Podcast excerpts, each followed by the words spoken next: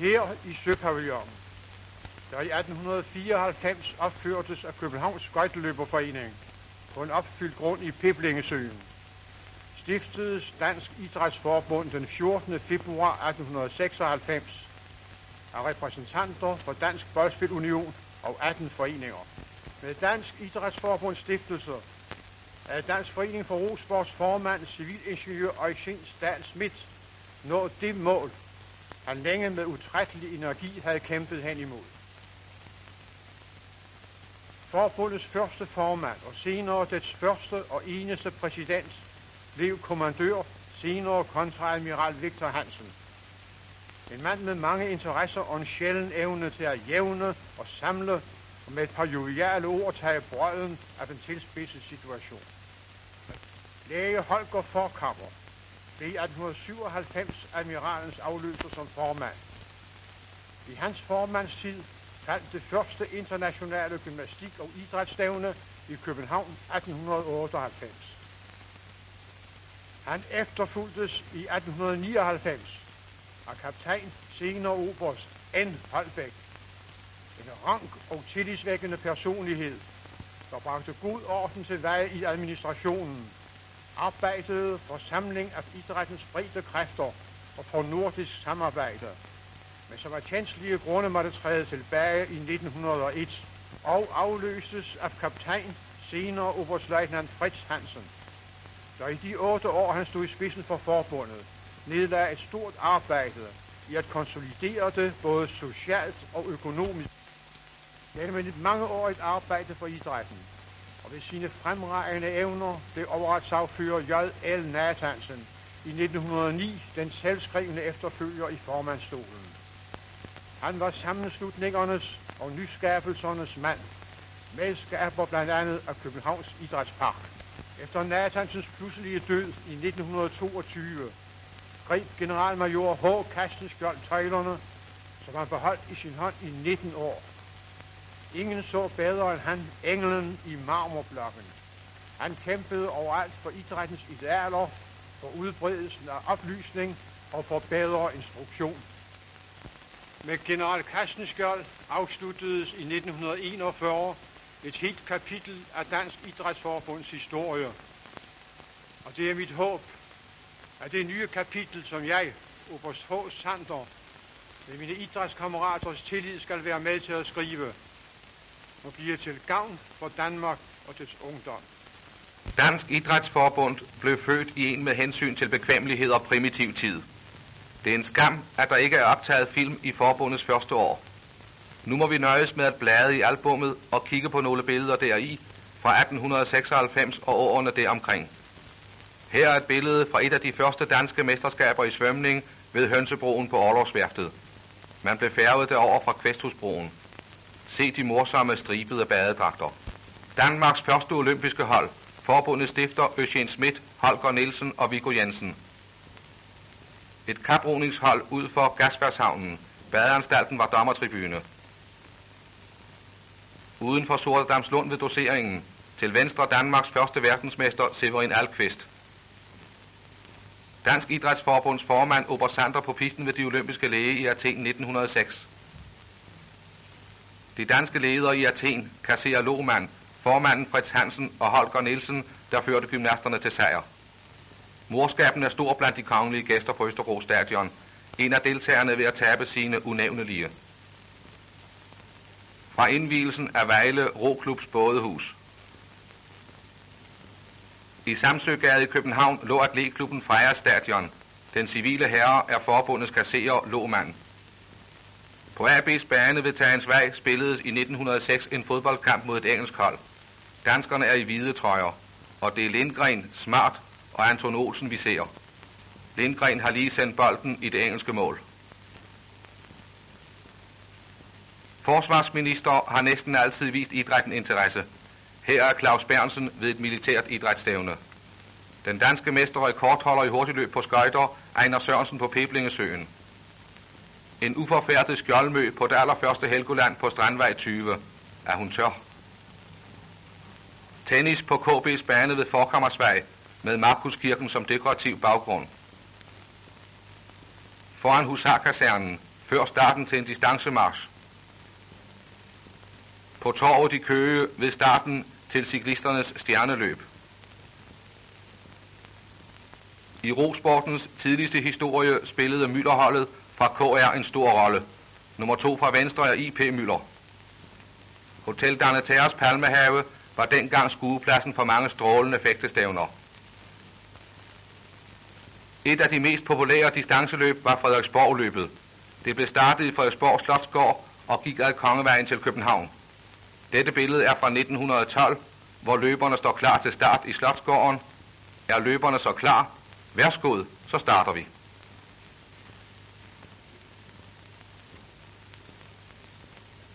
Og her er sejrherren under sidste omgang på stadion. Den lavbærkransede vinder, Johannes Christensen, sprænger uldsnoren. Dengang afmærkede man banerne med snore. På dette gamle stadion er forholdene ganske hyggelige. På Østerbro Stadion i København, længe før Parkteatret, hovedindgangen ved Østerbrogade og svømmehallen blev opført. Et drengestafetløb er i fuld gang. De løber dog knap så hurtigt, som filmen viser, men det skyldes, at man dengang ikke havde så gode filmsoptagelsesapparater som nu. Her kommer hækkeløberne. Bag plankeværket til venstre er der barakker til omklædning.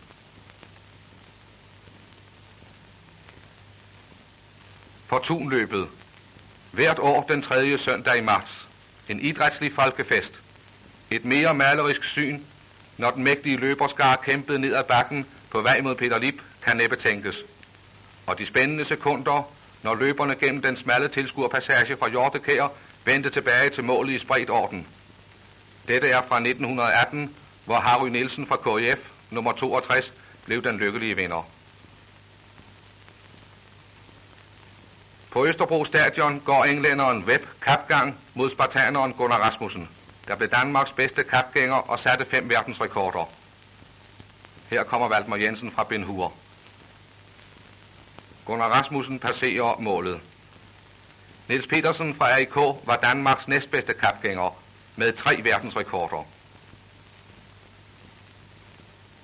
På landevejen ved Rudersdal. Det er fra et af de gamle maratonløb, der fra stadion først gik ud af Strandvejen og derefter drejede ind over land til Rudersdal og København. Løberne bliver pæset godt. Bestemmelserne om pæs var til synedagene ikke så strenge som nu. Og her kommer vinderen ind på stadion efter sin anstrengende tur. Det er Rudolf Hansen, der i mange år var en af vores bedste maratonløbere. Han blev nummer 8 ved de olympiske læge i 1920. Kan de huske, da man på stadion indførte råberen med den store trakt? Ledere ved et stævne, generalmajor Kastenskjold, Erik Jensen, Olof Madsen og N.P. Sørensen.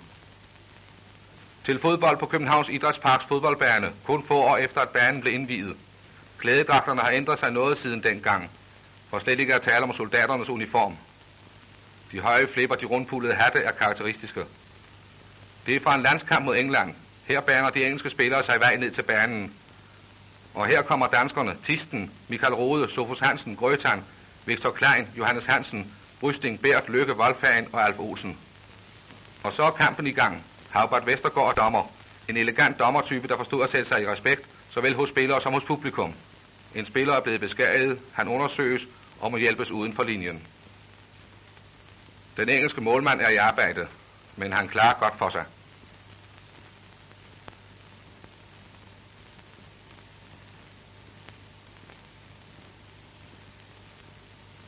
På den dyre langside. Det var dengang spillerne havde omklædningsrum i klubhuset og måtte passere tilskuerpladserne, hvad der ofte gav anledning til mindre heldige optrin. Filmsoptagelsesapparatet er stadig årsag til den kolossale iver. Kan de kende nogle af spillerne? Tisten, Alf Brysting, Nørland, Castella, og Thomsen, Kai Christensen. Så kommer Vestergaard, Gyldenstein og Ivar Lykke til højre. Og et overbliksbillede fra samme kamp taget fra klubhusets tag. Dengang var der ingen tribune ved hockeybanen. Målmanden havde det så ensomt.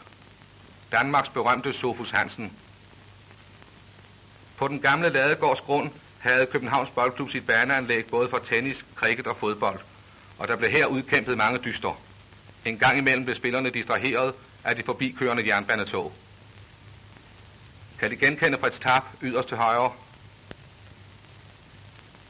Spillerne forlader banen, og det samme gør publikum.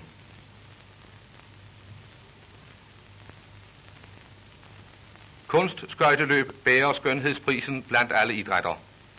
Til inciterende horntoner fra musiktribunen i baggrunden viser en af datidens kunstskøjteløbere sine vanskelige figurer på Peblingesøens is.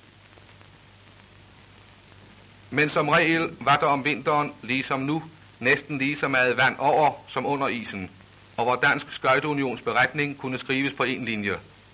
Men lidt skumsprøjt foran skøjtespidsen giver kun bandikampen kolorit. Her spiller et udvalgt hold fra København i de hvide trøjer mod et svensk hold.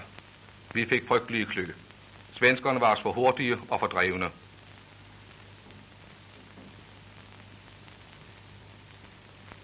På Fuglesangsøen i Dyrehaven blev der afholdt hurtigt løb på skøjter. En bane blev afmærket ved hjælp af små græntræer, spejdere hjalp til ved afspærringerne, og så jo løberne afsted hen over isfladen. Og i havnen blev kaproerne startet fra en flåde. Vandet var ofte mere uroligt, end afdrikkerne kunne lide. Og ud for lange linje var der opløb. Så er vi til idrætsdag på Aarhus Stadion. Det er Aarhus Idrætsklub Fremad, der er vært. Og her kommer alle stævnes deltagere marcherende ind på stadion.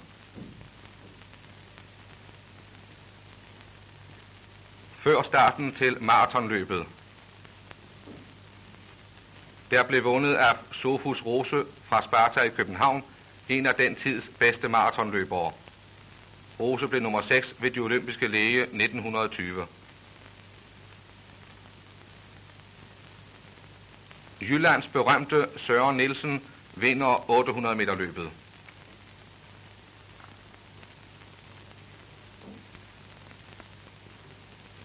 ...1500 meter løbet bliver vundet af William Hansen. Det store Helgoland, den hvide by i Svanemøllebugten, den bedste badeanstalt københavnerne har haft. Her er sportsbassinet, hvor københavnske skolebørn er ved at give opvisning. Her afholdtes også vinterkapsvømningerne til fordel for de fattige. I spidsen for disse arrangementer stod gamle inspektør Hansen. Her er tempoet i billederne vist rigtigt nok. Vandet er jo hundekoldt.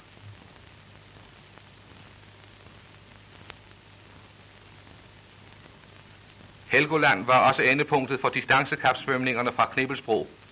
Det er vist Edle Nielsen, der kommer frem under broen. Udspringstårnet med resultattavlen på 5 meter vippen. I efteråret 1931 faldt Helgoland for øksernes hug. Hockey har altid haft sin lille trofaste menighed. Dengang spillede damer og herrer sammen. Kampen her, der foregår på Idrætsparkens hockeybane, er vist mellem Orient og Nykøbing Falster. Manden, der så ihærdigt forsvarer sit mål, er Nykøbing Falsters solide og populære målmand, Pantman Hansen og her hives og slides og trækkes der i det stakkelstov ved en konkurrence på Østerbro Stadion. Danmark har inden for alle idrætsgrene altid søgt samarbejde med udlandet. Her er vi til dansk-engelsk landskamp i fægtning for damer i Dangletæres Palmehave, der er fortræffeligt egnet for fægtestævner.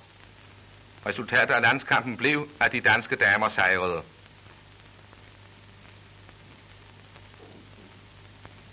Her er amerikanske atletikfolk deltagere ved et stævne på Østerbro Stadion.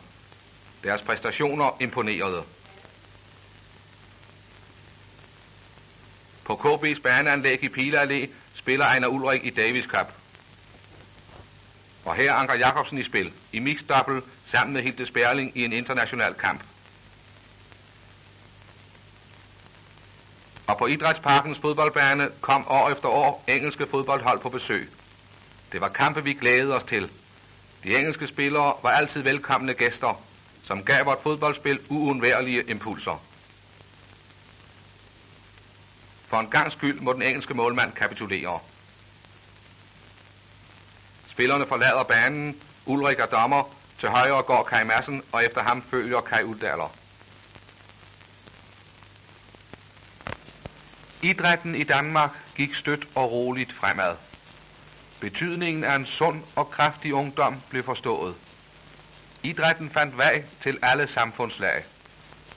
Og ved Københavns Idrætsparks 25 års jubilæum for snart 10 år siden udtalte borgmester Peter Hedebol. Den bærende idé er jo den, at kommunen skaffer anlæggene, medens idrættens mænd og kvinder gennem deres egne organisationer under eget ansvar selv står for udnyttelsen, fordelingen og økonomien i den daglige drift.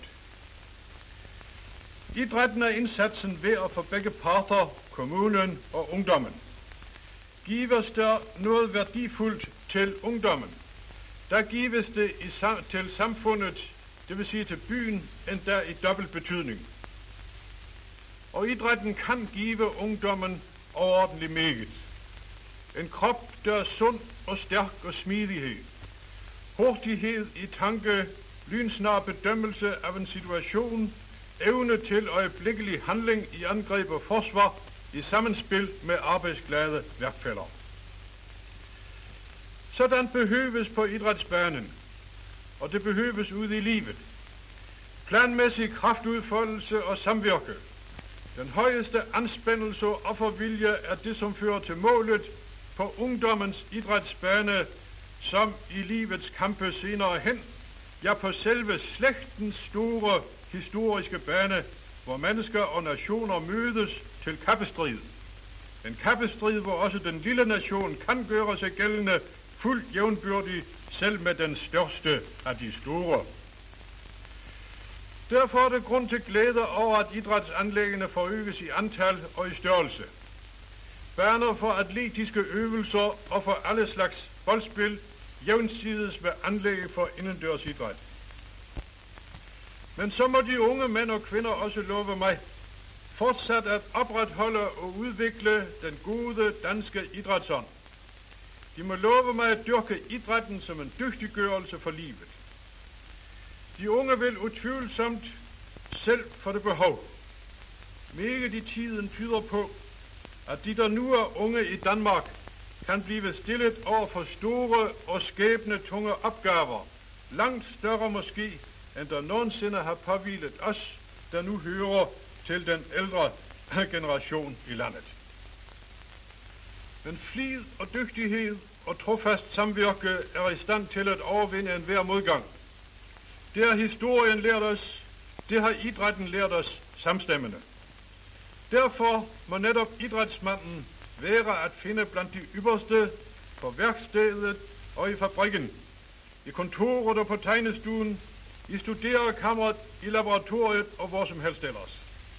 Selv den mindste enkelte ener tæller med og kan forøge den udadvendte virketrang, den økonomiske og kulturelle ekspansion, den sunde kollektive stræben, kollektive egoisme, om de vil, som intet folk i vore dage kan undvære, om det vil hævde sin plads. Ved samme lejlighed udtalte Dansk Idrætsforbunds æresmedlem og mangeårige næstformand, borgmester H.C.V. Møller. Denne stærke vækst af dansk idrætsvirke har glædet os alle.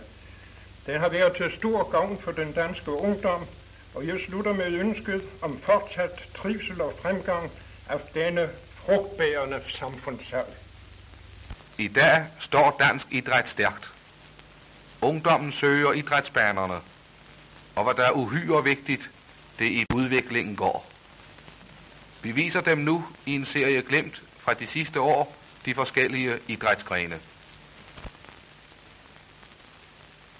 Fodbold er Danmarks nationalsport. Det er den idræt, der samler ikke alene de fleste udøvere, men også de fleste tilskuere. Se bare her. Der er landskamp på Idrætsparkens fodboldbane, og længe før kampen begynder, står tilskuerne i en kø, der snor sig helt fra fodboldbanens porte, forbi Idrætshuset og svømmehallen, helt til Sankt Jakobskirken på Østerbrogade. Humøret er som sædvanligt højt, ventetiden går hurtigt. Så er vi klar til landskampen. Det danske hold kommer ind på banen. Kampen er i gang. Karl Ove Hansen trækker forbi en svensker og afleverer. Johannes Pøger løber op og sender i fuld fart. Helmut Søbjerg kommer susende, og hans centring ligger godt. Center forward Kai Christiansen slås om bolden med en bak. Så kommer den svenske yderving. Han har bolden godt under kontrol, trækker inden om bakken, skyder, og bolden går i det danske målnet. Men vi kan også lave mål. Skøn hårdt trængt, placerer Karlo Hansen bolden i målet. Og her sender Kai Hansen med en halvflugter bolden ind på svenskerne. Se jublen på tilskuerpladserne.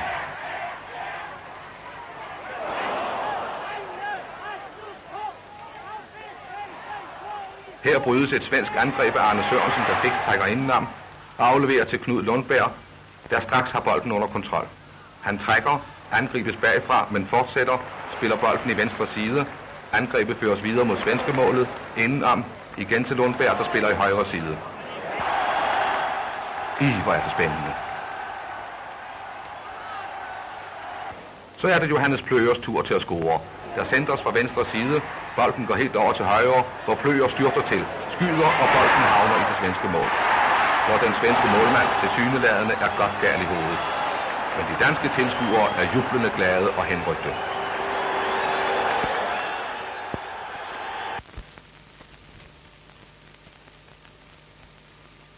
Rytme og fart præger rosporten, en af vores ældste idrætsgrene.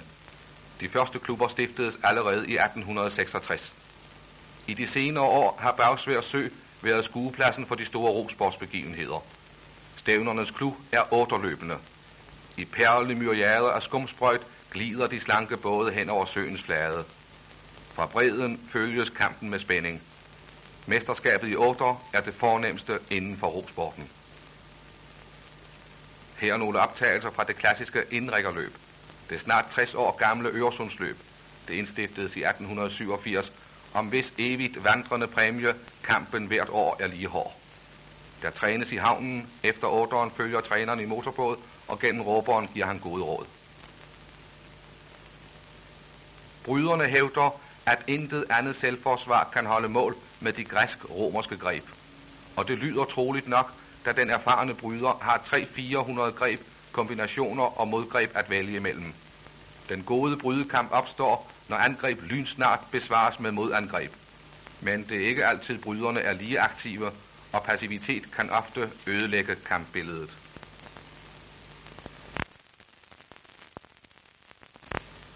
Dansk Gymnastikforbund har nu lige ved 50.000 aktive gymnaster og næsten 100 foreninger. Bensving, hvor krop og ben er i en stadig bevægelse under øvelsen. Ringøvelser, sikkert, roligt, behersket, korsstillingen med efterfølgende håndstand. Og i baren, hvor der vises en smuk gennemført øvelse, se hvor flot håndstanden markeres.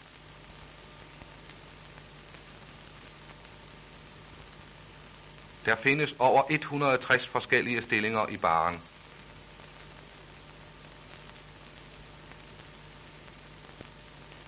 En serie araberspring med strakt salto.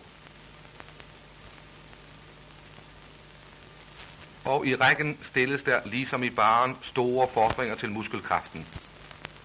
Det er en stor øvelse, denne her. Den kræver både styrke, behendighed og mod.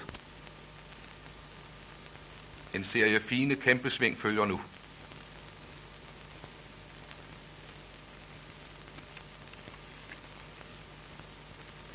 Og der sluttes med strakt salto.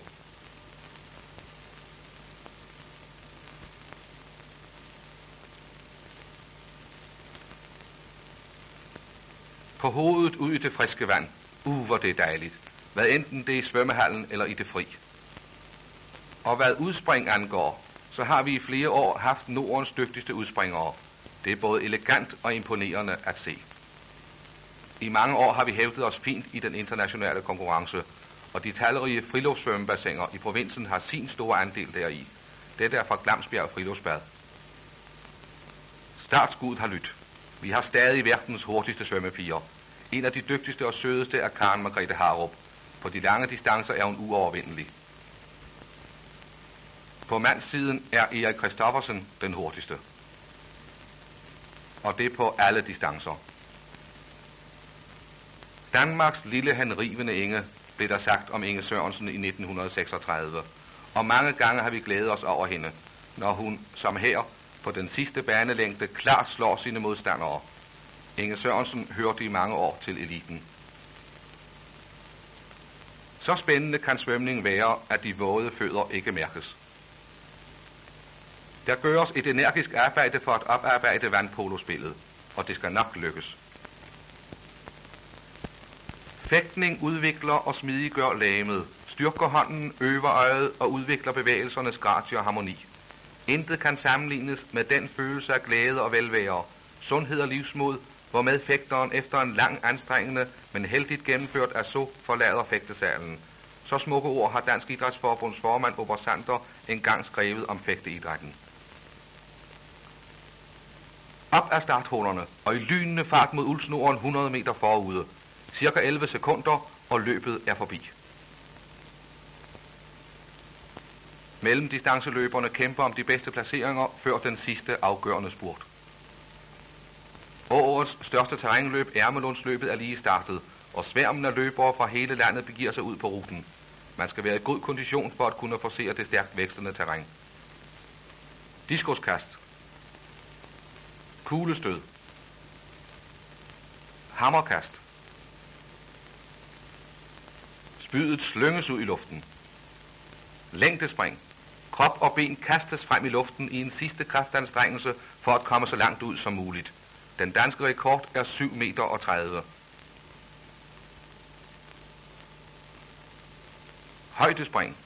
Alle springerne anvender den mest almindelige stil, saksespringet, hvor springeren sætter af med den fod, der er længst væk fra overliggeren. Rekorden er 1 meter og 91. Og stangspring. Ved hjælp af bambusstangen omsættes tilløbets fremdrift til opdrift.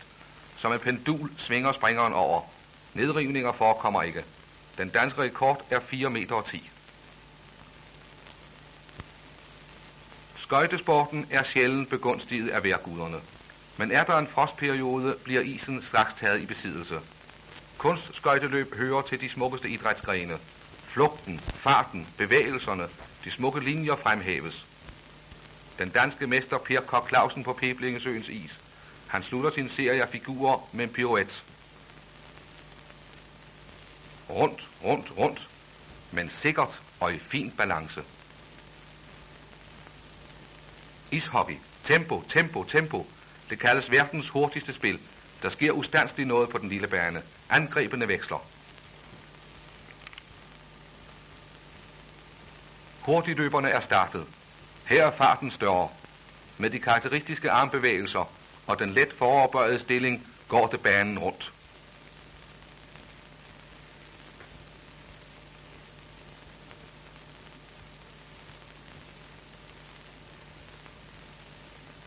Boksning, The Noble Art of Self-Defense, en af de ældste idrætter i verden. I kampen for tilværelsen lærte menneskene rent instinktivt at bruge næverne. Her bokser klubkammeraterne Svend Åge Christensen og Knud Kristoffersen mod hinanden.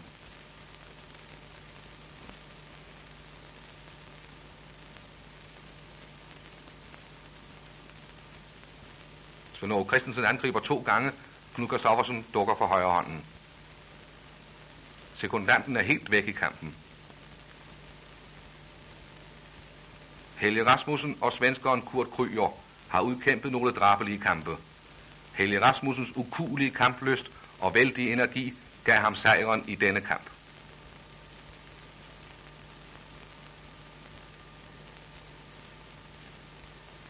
Konkurrenceridningen betegnes af rytterne som den form for ridning, der rummer mest idræt.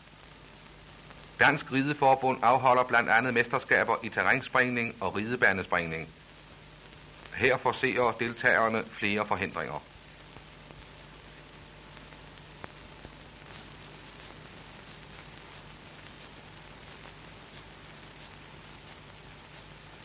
Der er også fart over kajakroerne, når stærke arme tvinger pagajen gennem vandet og driver den lette båd frem efter. Det hele skal gå i rytme, sådan at kajakroeren næsten er et med båden. Kajakroeren skal være fuldt fortrolig med sit fartøj. Denne grønlændervending skal man helst kunne. Og her piler indmandskajakkerne afsted. Kajaksporten har haft rivende tilslutning. Det er en idræt, der med lige stor glæde og udbytte kan dyrkes af både mænd og kvinder.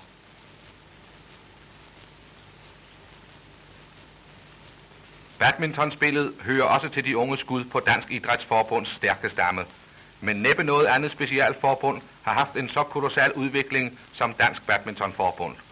Forbundet stiftedes i 1930 og havde der kun fem klubber med 500 medlemmer.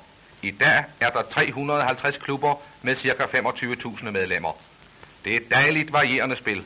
For tilskuerne virker det måske knap så spændende, men for deltagerne rummer spillet et utal af finesser. Det er et spil med flugt og fart. Det kræver lynhurtig reaktion. Hele tiden skal man være på tæerne. Det veksler med korte og lange serv, med høje slag til modstanderens baglinje, med dræbende smash, med kraftige flade drive tæt over netkanten eller bløde drop, drillagtige finder og morsomt netspil.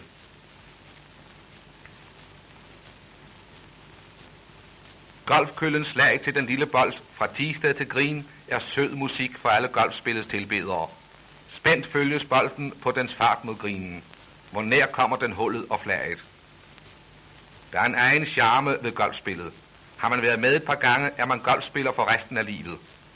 Ungdommen er ved at få øje for spillets fortræffelige egenskaber. Over hele landet dannes klubber og baner anlægges. Det er fint. Bolden går lige i hullet. Hendes majestæt dronningen er ofte en interesseret gæst ved golfturnererne. Glimrende skud. Bolden sidder tæt op ad målstolpen. Vi er til svensk dan håndboldlandskamp. Danskerne angriber. Bolden spilles fra mand til mand. De bryder igennem i højre side. Skud, og bolden går ind. Målmanden kaster sig forgæves. Store jubel på tilskuerpladserne. Danskerne kommer igen. Skønt hårdt presset falder skuddet, og der er der mål. Damerne er lige så ivrige til at spille håndbold, og det går ikke altid lige behageligt og fredsamligt til. Der vanker er til nogle slemme knups og skrammer, når de unge damer støder sammen. Men det glemmes i kampens hede videre mod målet. Anstrengelserne er kronet. Landskamp mod Ungarn. Et angreb er ved at blive etableret. Vingen har bolden, løber op langs siden, dribler, trækker indenom, og bolden spilles til nærmeste frie medspillere.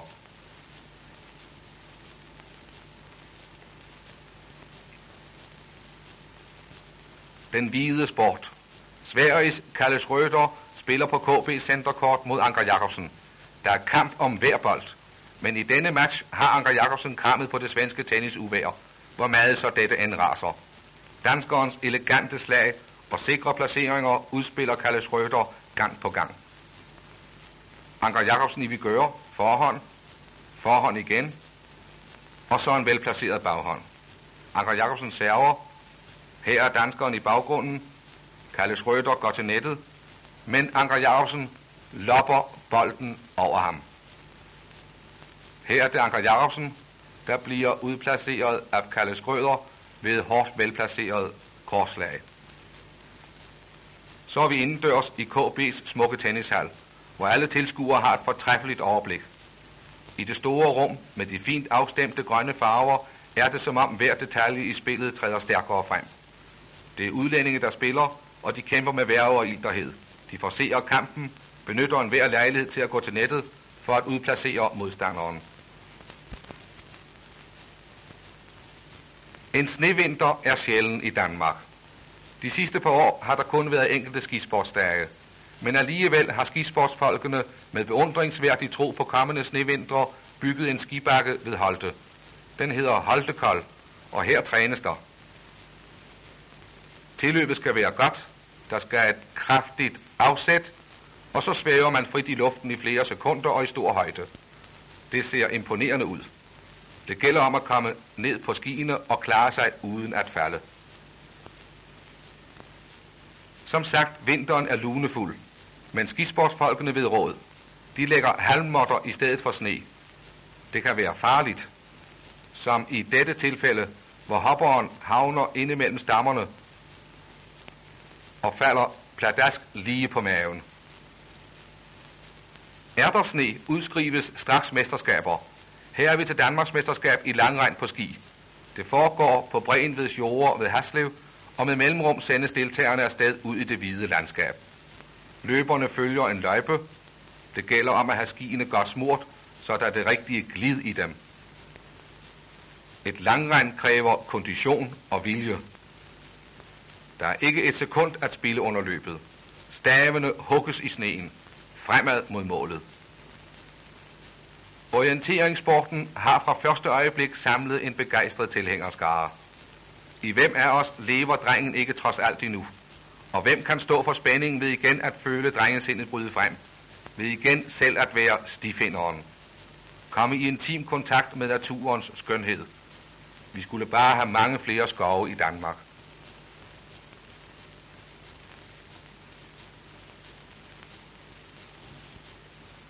Dansk Bueskytteforbund er et af de yngste specialforbund, men der gøres en god propaganda for denne idræt, og hvert år øges tilgangen. Her er bueskytterne til skydning i forum.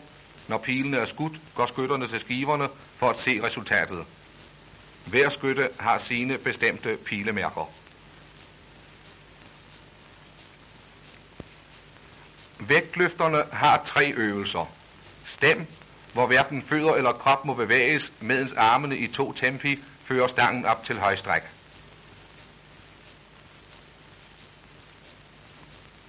Træk en eneste uafbrudt bevægelse fra gulv til højstræk.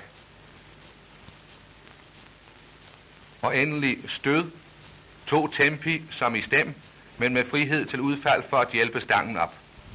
Der ligger jo øvrigt et styrkemærke og venter på den, der kan løfte sin egen vægt op i to strakte arme. Den daglige ledelse af Dansk Idrætsforbund forestås af forretningsudvalget. Udvalget bestod i slutningen af 1945 af formanden Obersander, grosserer André Fildenborg, overinspektør Richard Nordstrøm, landsretsafører Leo Frederiksen, der er næstformand, og grosserer Wilhelm Hastrup. Sekretær er her, som ved andre møder, Claude Vincent. Dansk Idrætsforbunds bestyrelse består af formanden, specialforbundenes formænd, samt indtil 20 af repræsentantskabet valgte medlemmer, deriblandt 10 amtsrepræsentanter fra hele landet. I 1946 er der 42 medlemmer i bestyrelsen, som holder møde 4-5 gange årligt. Kvindeidrætten er repræsenteret ved tre kvindelige medlemmer. På disse møder behandles blandt andet fordelingen af statstilskuddet, indkommende forslag, lovændringer, henvendelser fra specialforbundene og indstillinger til Idrætsforbundets ærestegn.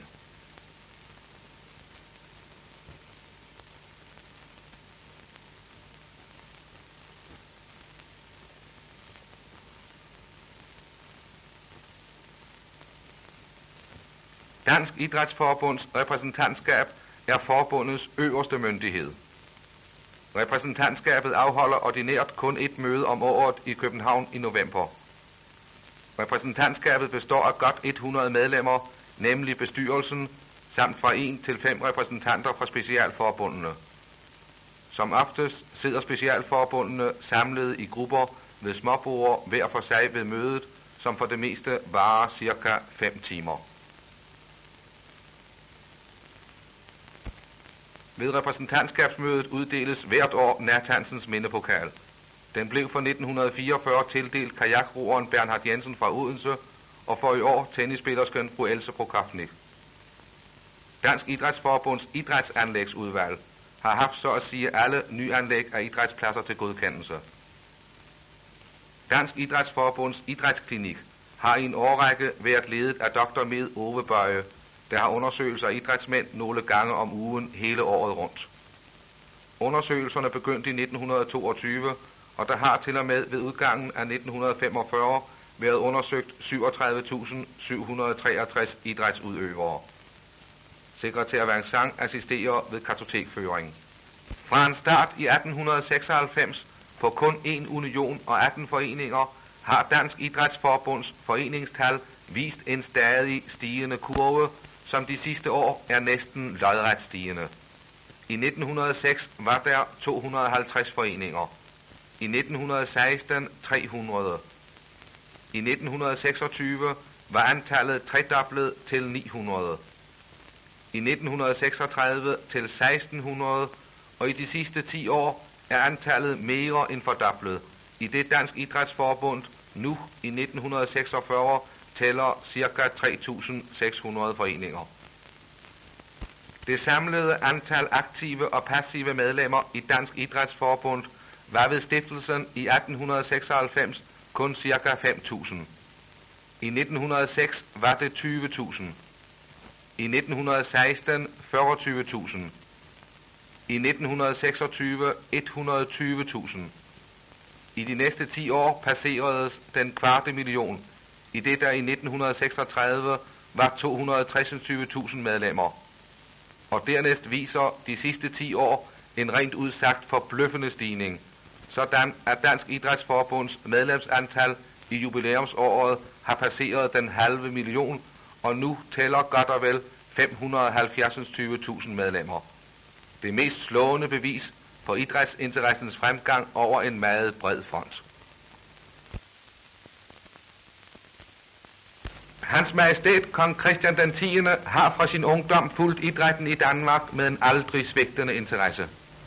Allerede i 1904 overtog kongen protektoratet for Dansk Idrætsforbund og gav dermed idrætten et blåt stempel i det hidtil temmelig skeptiske borgerskabs øjne.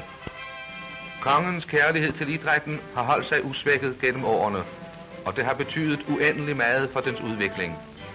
Ikke blot har hans majestæt ved sin erhvervelse ved store idrætsbegivenheder kastet glans over disse, men han har til lige som aktiv idrætsudøver i gerning dokumenteret sin interesse. Kong Christian var den første konge i verden, der hilste på fodboldspillerne i pausen mellem halvlejene. Som her, hvor kongen ved Idrætsparkens indvielse hilser på den kendte fodboldleder Christian Middelbo.